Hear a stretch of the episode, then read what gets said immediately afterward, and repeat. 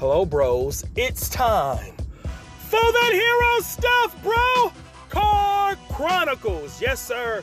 I'm in the car. I got something to say real quick. Look, man, there's going to be an elephant in the room as you go and celebrate this holiday season, man. There's going to be an elephant in the room, and I need you to kind of deal with it.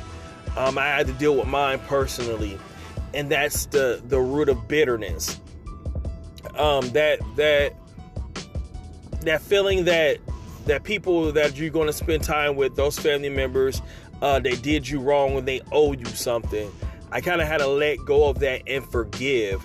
The Bible says, put away all bitterness and all malice, and be kind to one another and forgiving one another and all those things. And I know it's not ideal. I know it's not easy to do, but it's important for you to move on as a man, for you to get rid of that bitterness, and forgive and reconnect with those family members and reconnect, because you need that connection, man. I spent a good part of my life not being connected with my natural brothers, just because of tragedy that happened when I was younger. And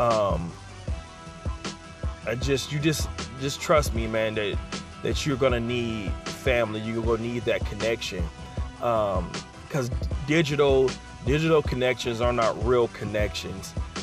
They're supplemental, and they're good for